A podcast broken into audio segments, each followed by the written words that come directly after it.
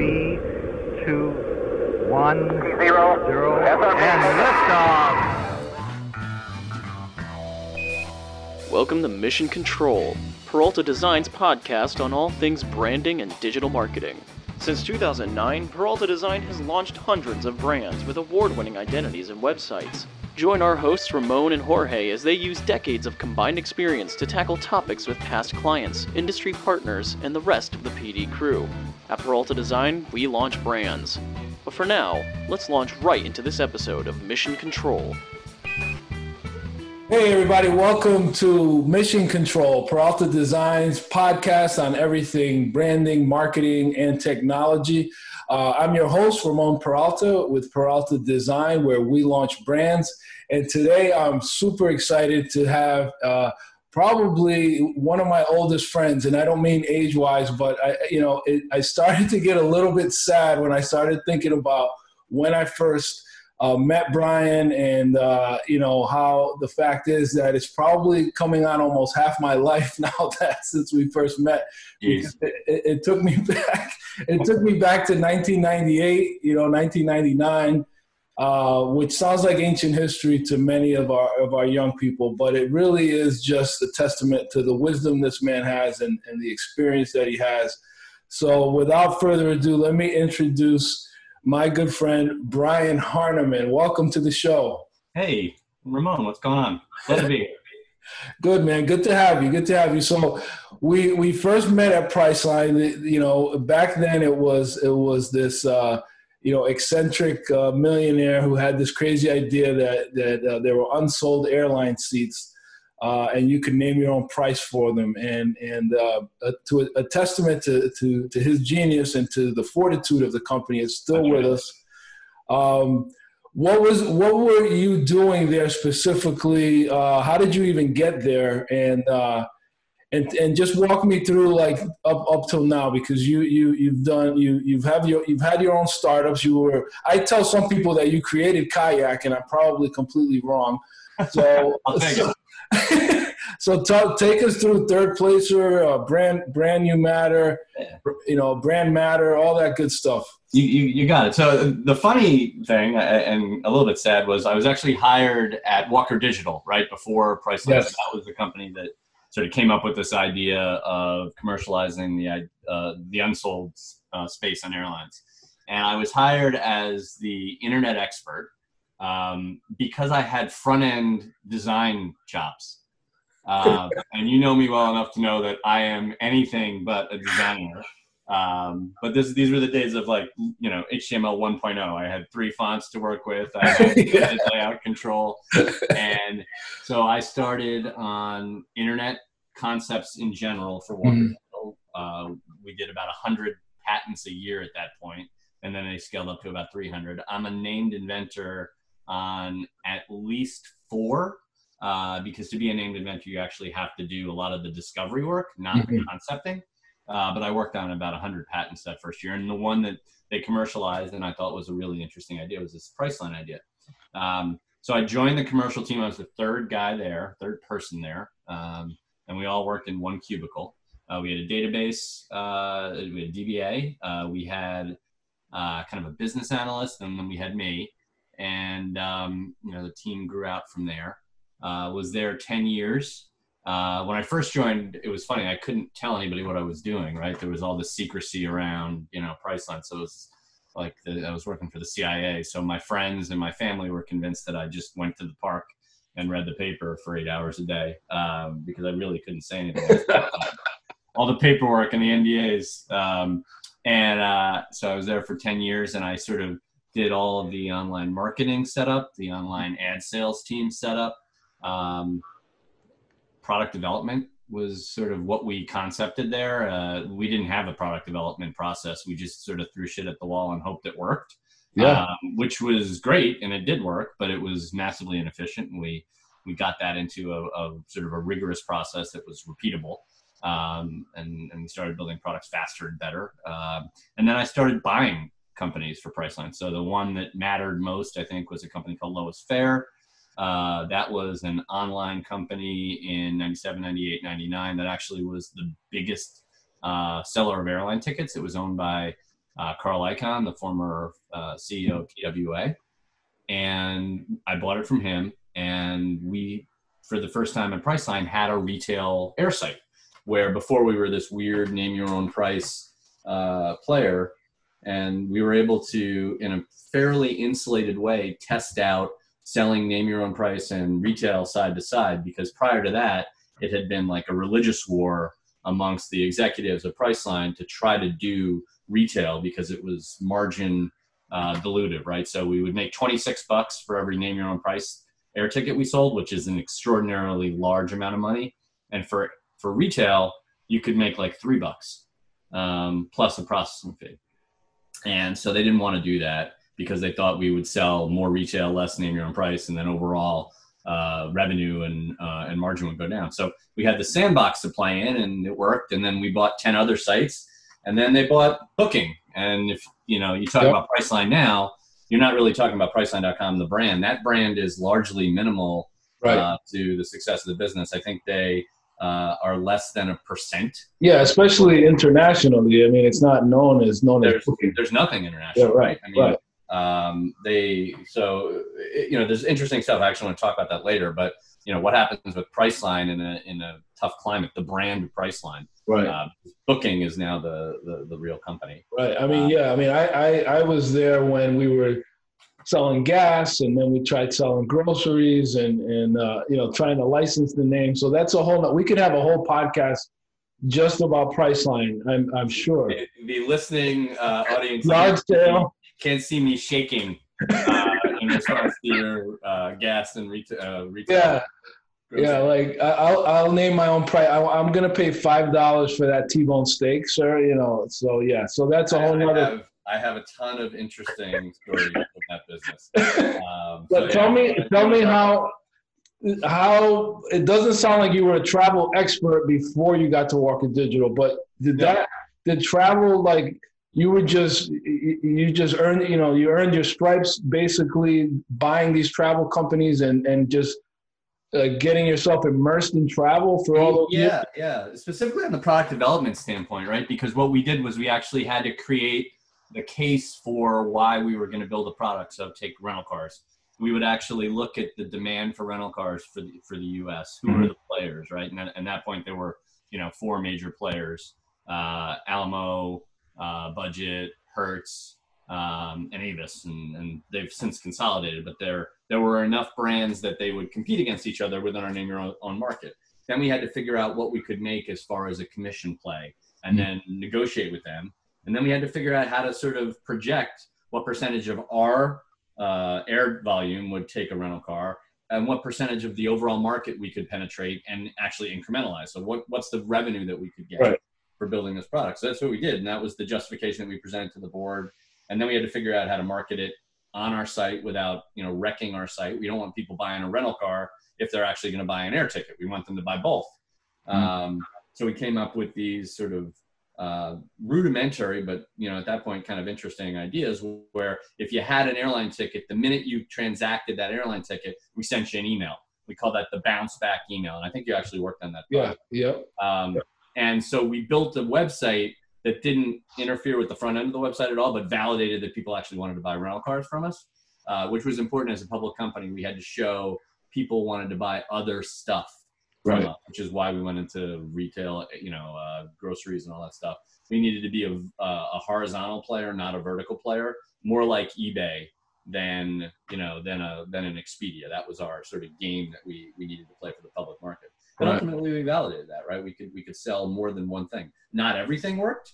You weren't always able to trade brand for price uh, in in some areas, and sometimes it, you were able to do it, but it just didn't matter to the to the marketplace, right? So if I sell ten more boxes of cereal, nobody cares at General Mills. If I sell ten more airline tickets or rental cars, the travel market actually cares a lot. So we had to spool up and we had to become experts in all the the uh, the markets that we ran sites in. And one of the first things I did was to actually do a giant canvas of the entire, you know, sort of at that point, uh, Web 1.0 of the of the internet uh, for travel. So who was selling? Who were the players? So you know, what's a GDS?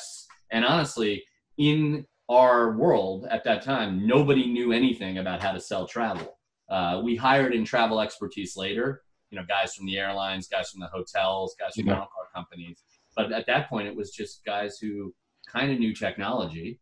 Um, you know, and it, Stamford was not a hotbed for technology hiring either. Right. Uh, and guys that were generally, you know, look for talented generalists who could sort of play all all positions. And I was I was one of those that, that was able to do that. So now, when I got there, I, I actually come from a print background, and being there is how I got more into doing the banner ads and the yeah. web stuff. But initially, we were doing these newspaper ads where you know it was like William Shatner, and then all the faces of all the people and how much they saved. But at some point, it went from the name your own price into becoming just like every other uh, travel website. So I, I preach this whole differentiator thing to startups, and and Priceline had a differentiator right from the get go, but then that went away. And and so were you there during that where it just became like a low cost travel option versus the name your own price kind of gaming the system kind of platform? I, I, was, and and the reason it went that way was because we couldn't market against our competitors, right? And and when I say we couldn't market, it's not that we didn't have a brand differentiator. We had a great message: save money, name your own price. But when the market shifted to hotels, right. which was really in 2001 ish, right? Um, we only had a name your own price hotel product. And so if you think about the ways to make money in travel, you sell a $300 airline ticket you know, and name your own price, you could make at that point because we had knifed our service fee. You could still make around 12 bucks. That's kind of cool, right? That's a, that's a nice margin. You could, if you sell a retail air ticket, you're making around, you know, still that three dollar fee. Right. You know, so you know, one percent you make on, on, on a three hundred dollar airline ticket. If you sell a three hundred dollar hotel room, you make sixty dollars in margin um, for retail. If you sell a three hundred dollar, it's not likely that you would sell a three hundred dollar name your own price uh, hotel room because you were guided down, right? You thought that it was lower, and actually the margins were compressed. They were only at about 12%. So the amount of money that our competitors, Hotels.com, uh, Expedia, Travelocity, could spend was like four times the amount that I could spend. So my bids were much, much smaller. And you know, hotels.com was able to really grab a lot of the market. Yeah. And I was lagging behind. So we shifted because we needed to from a competitive standpoint. Uh, and frankly, if you look, uh, you know, at the stock price from 2000 to now, I mean, Booking is, you know, 84 billion dollars in market yeah. cap, and, and yeah. back then we were barely, a, barely a billion. We yeah. were struggling to stay afloat, so it was the right decision. But I think you're right that it um, it muddied the waters as far as a standalone uh, reason to be. Right now, they're just a you know they're an everything player in travel, and, and right. Um, I, I, re- I, remember using it and, and uh, you know, using it, getting a room in New York City, for example, and then getting like a view of like a brick wall or something and realizing like, all right, I see what's going on here. The, the, the Priceline rooms are like, you know, they're, they're just the worst block that the hotel has. You're the elevator, you're the elevator looking into an alley.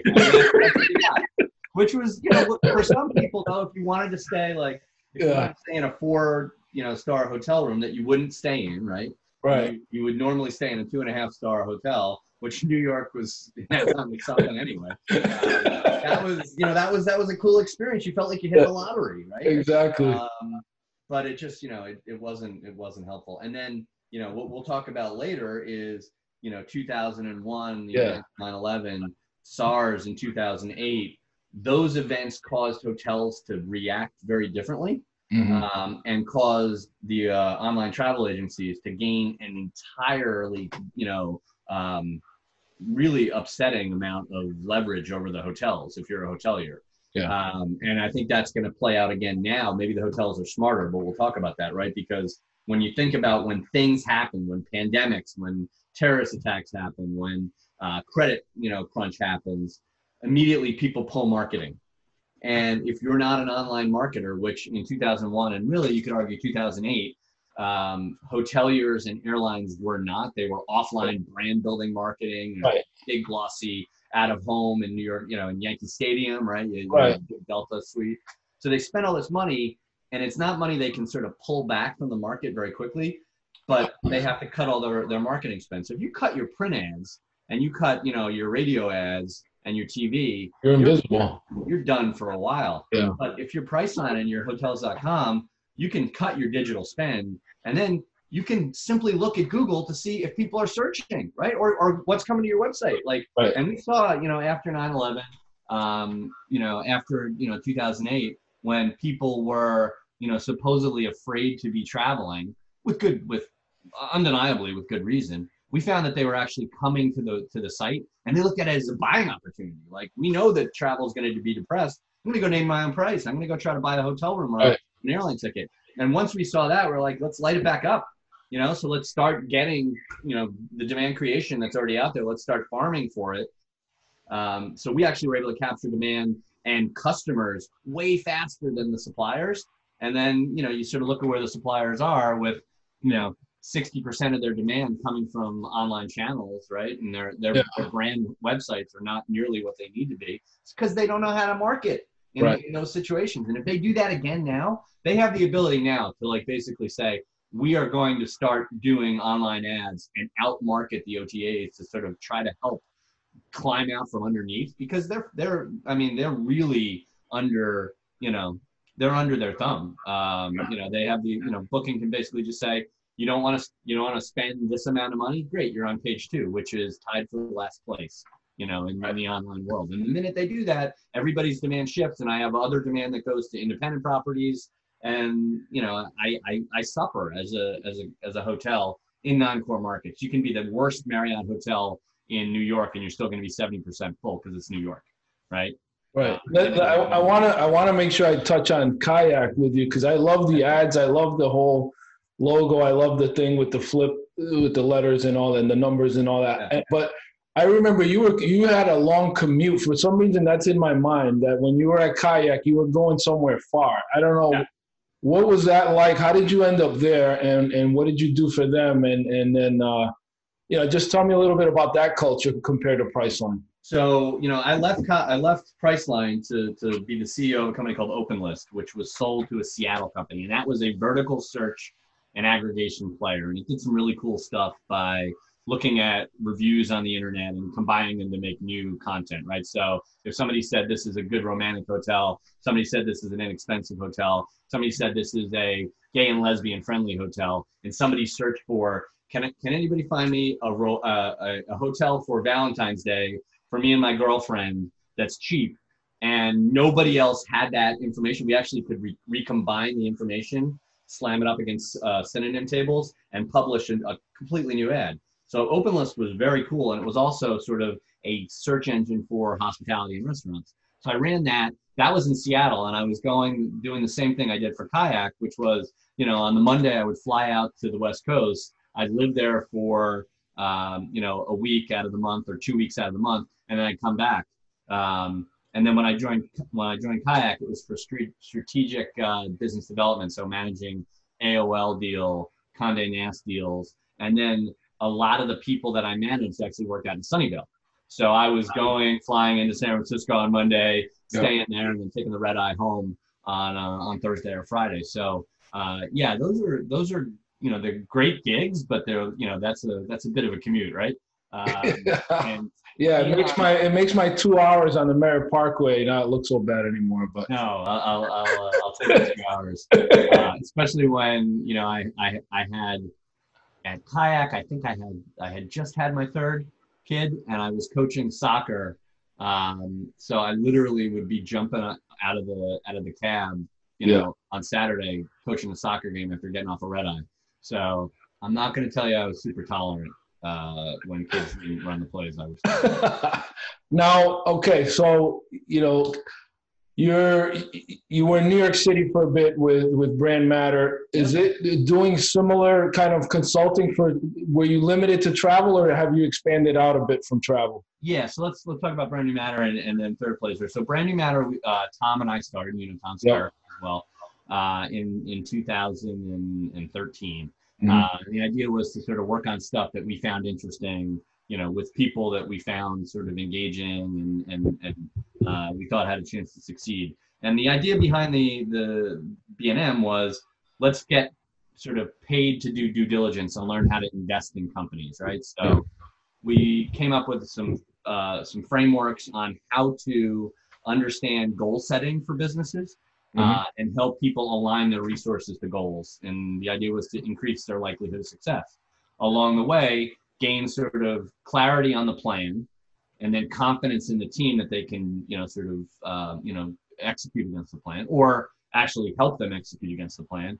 And then because we were going to have a small amount of money as a first time fund, sort of punch above our weight because we're way in, you know, with these teams. We know exactly what they're doing. We know who does what, and we have confidence that they can do it. So a little bit of capital early stage with tons of, you know, sort of strategic oversight. You know, our capital is super value added, and we have the ability to sort of affect how these organizations grow, which is what B&M did. So B&M is now B&M Ventures. We've got 12 companies. Uh, I'm a part of the management uh, company that sits over at the top. So as those things liquidate, you know, get sold, go public, um, you know, I'll, I'll, have a taste of that, and that's that's great. You know, I yeah, I, I, think that's how does how does third placer fit into this? Is that your own thing? Yeah. So as they as we pivoted for uh, the the VC, we took the advisory services and, and ported that out, and third placer is really the advisory services uh, model that that we built at Brand New Matter with my own sort of you know secret sauce and twist on top. Okay. Uh, and so I'm you know still working with companies uh, mostly outside of travel. Okay. Uh, B&M for the first two years was heavily uh, levered to travel, but um, you know, people that we worked with, you know, a lot of the Priceline uh, management team, you know, they have their own, really their own hedge funds at this point, uh, where they're putting money, uh, you know, in early and very late stage uh, investments, and you know, they'll they'll come to us and say, hey, you know, can you help out with this? Yeah. Um, and sometimes it's travel, sometimes it's not, and we were we were always happy to do so. So healthcare, general e-commerce um, you know, sort of offline businesses uh, that had factories and you know heavy machinery. Um, what we built from a from a process perspective was kind of agnostic to uh, a vertical. Mm-hmm. Uh, you know, and it, the the one difference is in in travel we're the subject matter expert. Everywhere else, we had to very quickly spool up and also make sure that the people that we were working with were in fact subject matter experts. Because if right. they weren't, that was our first indicator that they were probably going to fail, you right. the market. so yeah, so I've been uh, I've been doing that for about a year and a half now, and uh, I've had clients in um, uh, app development, uh, health and wellness, um, financial products. Um, you know, so across the board. what's what's one? Give me one success story. We have a lot. Part of this show is to inspire the, the, yeah. the listeners that are like entrepreneurs and they yeah. want to start their own companies and and uh, and hopefully you know we you know at the end you can share like uh, how they can reach you um, tell me give us give us a quick success story of someone you've helped and, sure. and, how sure and i think that you'll remember share 911 we worked together a little yes, bit on that right that was so a great concept it's it's a tremendously and for me it was it's sort of very uh, perception changing as far as how i want to um, you know, sort of run my life and my mm-hmm. career, right? So mm-hmm. Share 911 is a, a, company that has built a SaaS product for uh, K through 12 schools, yeah. uh, as well as small to mid-size uh, enterprise businesses. And what it is, it's a platform. It's uh, you know on your cell phone, on your desktop computer, um, and on your you know your boards and through your your PA that basically allows anyone that works at a school or a um, a, a company to signal when they see something going wrong, right? And that could be, you know, a, a, in in worst case, an active shooter, uh, you know, a fight, a slip and fall injury, uh, a disgruntled employee coming back onto the premises, right? You can signal that. The minute I do that, I show everybody in my company, we call it lateral communication, what is going on, and more critically, where it is. Uh, the big problem that you have uh, for schools is when I call 911, which is what I'm trained to do, that doesn't do anything to help the people that are with me near right. me. Right. So I can call from one classroom and the teacher next to me or the guy in the office next to me doesn't know that I see a guy with a gun in the parking lot. So, you know, in general, they just sort of lock down and wait for help to come. And that can be a, a, a very bad recipe, right? So there's clearly communication issues. It's an inefficiency problem. They solved it elegantly. Um, However, their business was so tilted towards K through 12 that they found it hard to grow. So mm-hmm. they couldn't invest in their business correctly because they had a very uh, uh, cyclical way of uh, ingesting revenue, right? So June, July, August is when budget happens for schools. They would get paid out for their contracts, and then it was very hard to sort of grow in the um, after that. Uh, you couldn't really sell uh, into the education market. They kind of make their decision and then they wait. Uh, and because school security is a really upsetting thing to think about, Mm-hmm. Um, it's it's kind of like an accounting package. Once you have something, you really don't want to mess with it too much. So you don't gain or lose business uh, very quickly. Um, when th- when stuff comes up for bid, you can you can fight for it.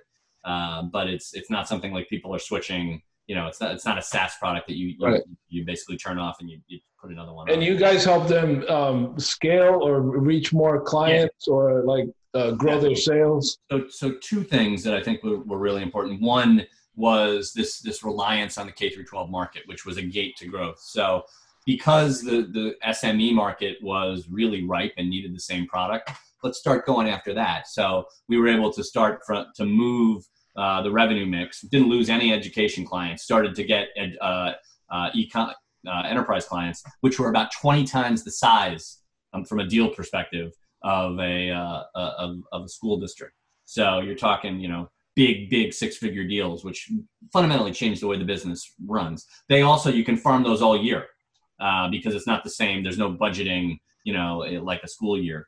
Um, so you can, you can find those guys all year. And then look at the way we sort of uh, marketed. And there was always an issue of people just reaching people, right? You know, you know, getting to the, there's a lot of gatekeepers, there's a lot of bureaucracy.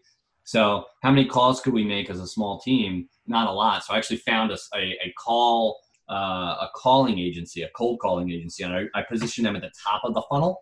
And then the the guys who are the closers, the CEO who knows that business and is a thought leader in that area, you know, you get him on the phone after somebody's been warmed up by a cold call uh, firm, and, and those those calls close. So we were able to shift the business from a revenue perspective, you know, open up a whole new market, and then get more sales qualified leads without adding a ton of cost to the business. And um, you know that business is is in good shape. Hopefully, you know the pandemic sort of is understood a little bit more, so the budgeting. Uh, of school districts, the budgeting office is open and they're able to take yeah. revenue for. It's, it's um, kind of sad to say, but there haven't been any school shootings since uh, you know everybody everybody's uh, right? doing distance learning so uh, it, it's it's we're looking for these silver linings that that one's a, is kind of a sad one but um you know uh, it I, I think what you're saying too is that you're it's one of those projects that you've worked on that uh, is rewarding because of the you know it's making the world a better place it's saving lives uh, 100% right i mean when i talk about it i make a joke which is you know, before I was taking fat people off the couch and sticking them on the beach, right? now I'm saving people's lives. That's a right. lot different. Right. it is. At the end of the day, like you're like, you know, I'm I'm I'm making a difference here. Yeah. Um, absolutely. You know, and that's important. That's important in any in anything that you do. Absolutely. I want to get make sure we get to the travel thing because we did title this the future of travel. Um, it's, not the, it's not the Brian Hardiman show. It, it is that. It is definitely that. Um, and I, I want to hear your take because I mean I, I consider you uh, a, a, very very smart guy, uh, and and, and I'm, I'm really grateful to have you in my circle. Um, what do you think is going to happen? Because we talked about with, with Rob Tedesco, we talked about restaurants, and many of them thought they were digital because they had an iPad, you know, at the front counter. And right. for travel, uh, people now are taking road trips. People are still a little bit reluctant to fly, although you're seeing airlines advertise that they're spraying things down, and hotel rooms are saying they're they're spraying their rooms down with these big disinfecting guns and all this. Um, where do you see this thing going? Uh, because we've got to come out of this. I'm a big proponent of reopening safely. I, I don't think we can we can live in a bubble forever. How do we do this, and how does that affect travel? Yeah, so you know, I, I, when we started to think about this, I started to look at what the overall effects had been, you know, at, at a vertical basis, right? So look at an airline, right? So airlines lost like half of their value, literally half of their value, right? So Delta lost twenty billion dollars in market cap. The hotels actually lost, lost a little bit less than that, right? So they lost about a third of their value. For Marriott, it's like ten billion bucks. Uh, and car rentals just got absolutely hammered, as did cruises, right? Mm-hmm. Um, so you know, somebody filed bankruptcy. I think uh, I think it was actually budget. uh, file bankruptcy. Uh, or Hertz. Hertz gave everybody, yeah, Hertz gave everybody their bonuses, and then the stock was at a dollar, and then I see everybody trying to buy it, and then it's like, you know, just craziness. It's it's nuts, right? It's nuts. So there's there's a couple, and then you know Uber and Lyft uh, and the sharing economy, you know, sites, with the exception of Airbnb, really got hammered. Um, you know, Uber had weeks where Uber Eats was more, you know, making more revenue for their business than their traditional business, which is crazy.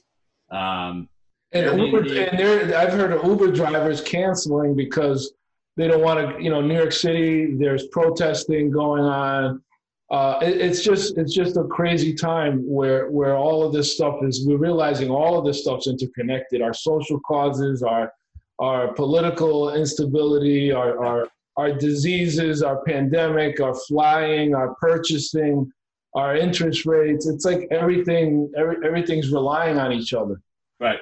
Right. There's a there's a really scary Venn diagram of this stuff, right? Um, I, I don't, you know, I, I don't know, uh, you know, where that shakes out. I, and, and I think anyone who says they know how travel comes back, you know, is at this point sort of, you know, jousting a bit. You know, with uh, uh, you can't project it, but but here's what I think. Um, you can start to look at you know some of the stats that say we're recovering, right? So one of the easiest things to look at is something called load factor. Load factor is, you know, how many, what, what, what, a, on the planes, what percentage of the seats on those planes are full, right? And airlines report that. There's also stuff that you can look at, uh, total flyers that go to go through the airports. Um, so year over year, we literally were 95% down for all of April, and it started to to change around Memorial Day. Right now, we're at like 18% year over year. So we're we're still 80% down, but it's starting to climb back from that, you know, 95% off, right? It's it's it's it's moving up. So that's around like we're almost at like half a million daily flyers, which you know was at you know 100,000, you know 200,000 for a long time. Um, so people are starting to, to to travel, and there's two ways that I think you know people are traveling. One is business travelers that just have to go they have to go. Mm-hmm. Um, I don't think there's going to be a lot of you know sort of you know leisure, which is the worst term uh, trips. Right? uh, I don't think if you don't have to go, you're not getting on a plane. Um, so that that goes away. You know, sort of nicety. You know, sort of let's let's go and shake the hands of the client. That that's not going to come back. You know, mm-hmm. for you know 12 to 18 months, and you know those things will be affected if if we still find that my sales numbers look good after I don't have to get on a plane and go to you know Kalamazoo, I'm not going to get back on a plane. My and my company's not going to want me to because there's no cost. Plus, your wife's used to you being home, so you can't all of a sudden. well, I think my, my, my wife want, may want me to go to Kalamazoo. That's a whole separate thing. Don't you have any business trips, honey? I mean, come on, let's go. I know. I, it's just are you, are you, we play a game which is called Let's look at each other in the in the in the kitchen and try to go to the exact same spot in the kitchen at the same time. And no, no, nobody wins second. So, um, yeah, we're we're uh, we're all set. And so, the thing, you mentioned business travel. I just want to throw out there that yeah. you know Scott Case and Jay they went on to start Upside. Yeah. And I'm doing this. I'm in this founders forum uh, that that Scott started, and I thought I use it in my brand new presentation because I think yeah. It's a brilliant way for that they pivoted since nobody's doing business travel, he basically said, let me create a group where all of my potential clients can can hang out twice a week on Zoom. So uh, he's adding a lot of value. I really like what they're doing, but I'm also concerned. And why we're talking about this is like, you know, are we? Is it ever going to go? Is business travel ever going to go back to what it was, or or do we find that we can do a lot of what we used to do virtually? I think we we find that we can do a lot virtually, but then we change the way we I think work changes, right? So if you think about a sales organization that every year had a three week, you know, sales training seminar in, you know, in, uh, you know, in the Cayman Islands, that is not happening anymore. Right. I don't think that happens anymore. But I think that there'll be small groups that mm-hmm. fly to certain areas. You know, maybe they go to the, you know, to New York and the Northeast team goes to New York together. Mm-hmm. They're very structured right. um, meetings, highly, you know, like have a have a pinpoint agenda, and they have a lot of ROI attached to them. Where before maybe they didn't have that. So I think right. you know those small group things with you know planned uh, meetings and, and events after within a you know one two three day uh, agenda those become more common um, and i also think that you know as part of that like the, the new york sales office that had you know space you know in in uh, in downtown well, we don't need that office anymore Yeah. but we Yeah. do need an event space that we can use you know four times a year so i think that type of small event thing i think that's actually a leading indicator of when things are coming back and i think Yeah. that has to come back first. And I also think, you know, leisure travel, you know, very close in leisure leisure travel where I want to go somewhere for the weekend. Um, you know, I want to go uh, to the shore. I want to go, you know, up to the um, to to uh, Massachusetts. That type of trip, uh, road trips, you know, start to become a thing. And there's this weird um, RV you know, type thing that's going on where RV demand is through the roof. You know, people Really? go all over the, the country. They want to go to, you know, national parks. They want to go to, um, I got a list of places where they want to go. Sounds like a great opportunity for like rediscover America, you know, uh, campaign. I Yeah. think it is. It's like, you know, see the, see the USA in your Chevrolet type deal. Right?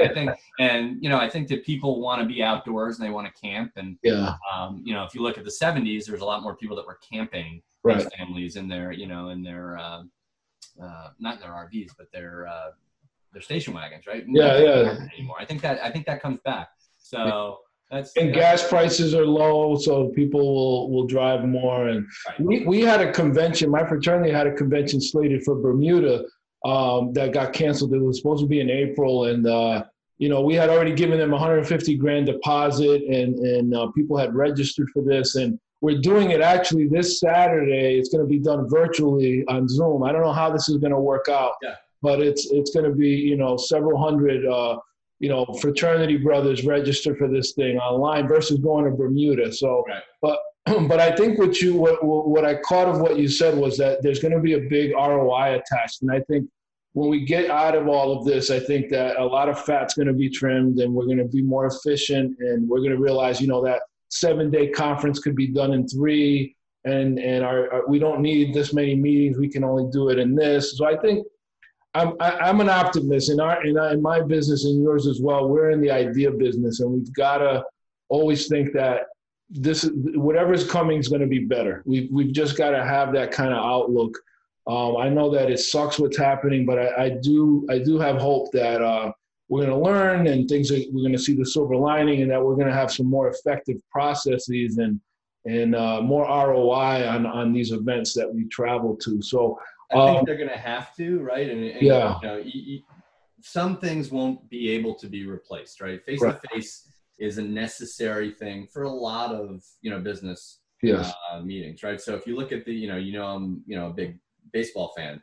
yep, The, the fact that they're trying this sort of union to owner negotiation online is just creating tons of issues. If they were in the same room, they could figure it out. But like, you know, you're talking to me, you can see that I'm looking at you. But if I move, you know, my display over here, I'm talking to you, but now I'm not looking at you, and you think that I'm not listening. Like Right. these little social cues Right. online drive people bananas, They and do. it makes for suboptimal sort of um, you know output, right? So these guys Right. are, you know, they're they're in their fifth turn of how many games are we playing and how how much is our prorated salary, and they hate each other right now. right. But They all want to play games. They just got to figure out how to do it. Right. And it would be way easier to get them all in a room and just let them fight it out I- and come out with it. I agree. I, I agree. I want to. I want to uh, start wrapping up because we we uh, we want to keep these things, you know, snackable. Um, Yep. But this is great stuff. I, I really I really love a lot of what you shared, uh, and appreciate your insights. And I and I'm glad you brought up baseball because I think we run to each,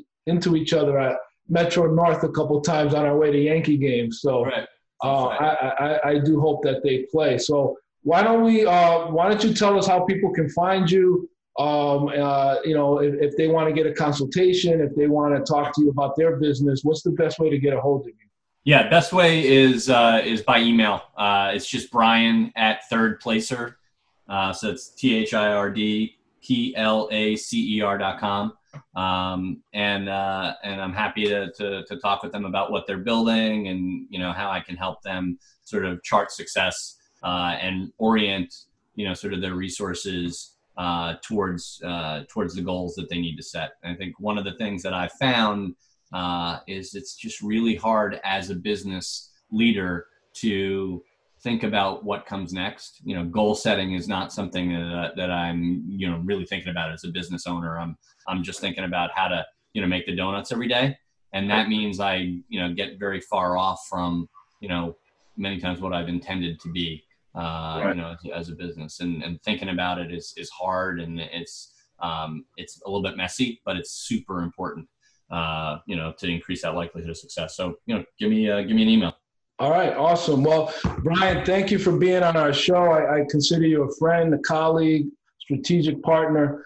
Uh, we appreciate you being on and sharing your insights, and I think we can definitely have you back on if, if you desire uh, to expand on some of this, um, because we can go in any of these directions, and we'll just uh, continue to keep uh, an optimistic outlook for the for the future of business and, and the future of travel. So, thank you for joining us everybody out there, thanks for joining us on, on this episode of Mission Control. And until next time, this is Ramon Peralta with Peralta Design, and we launch brands.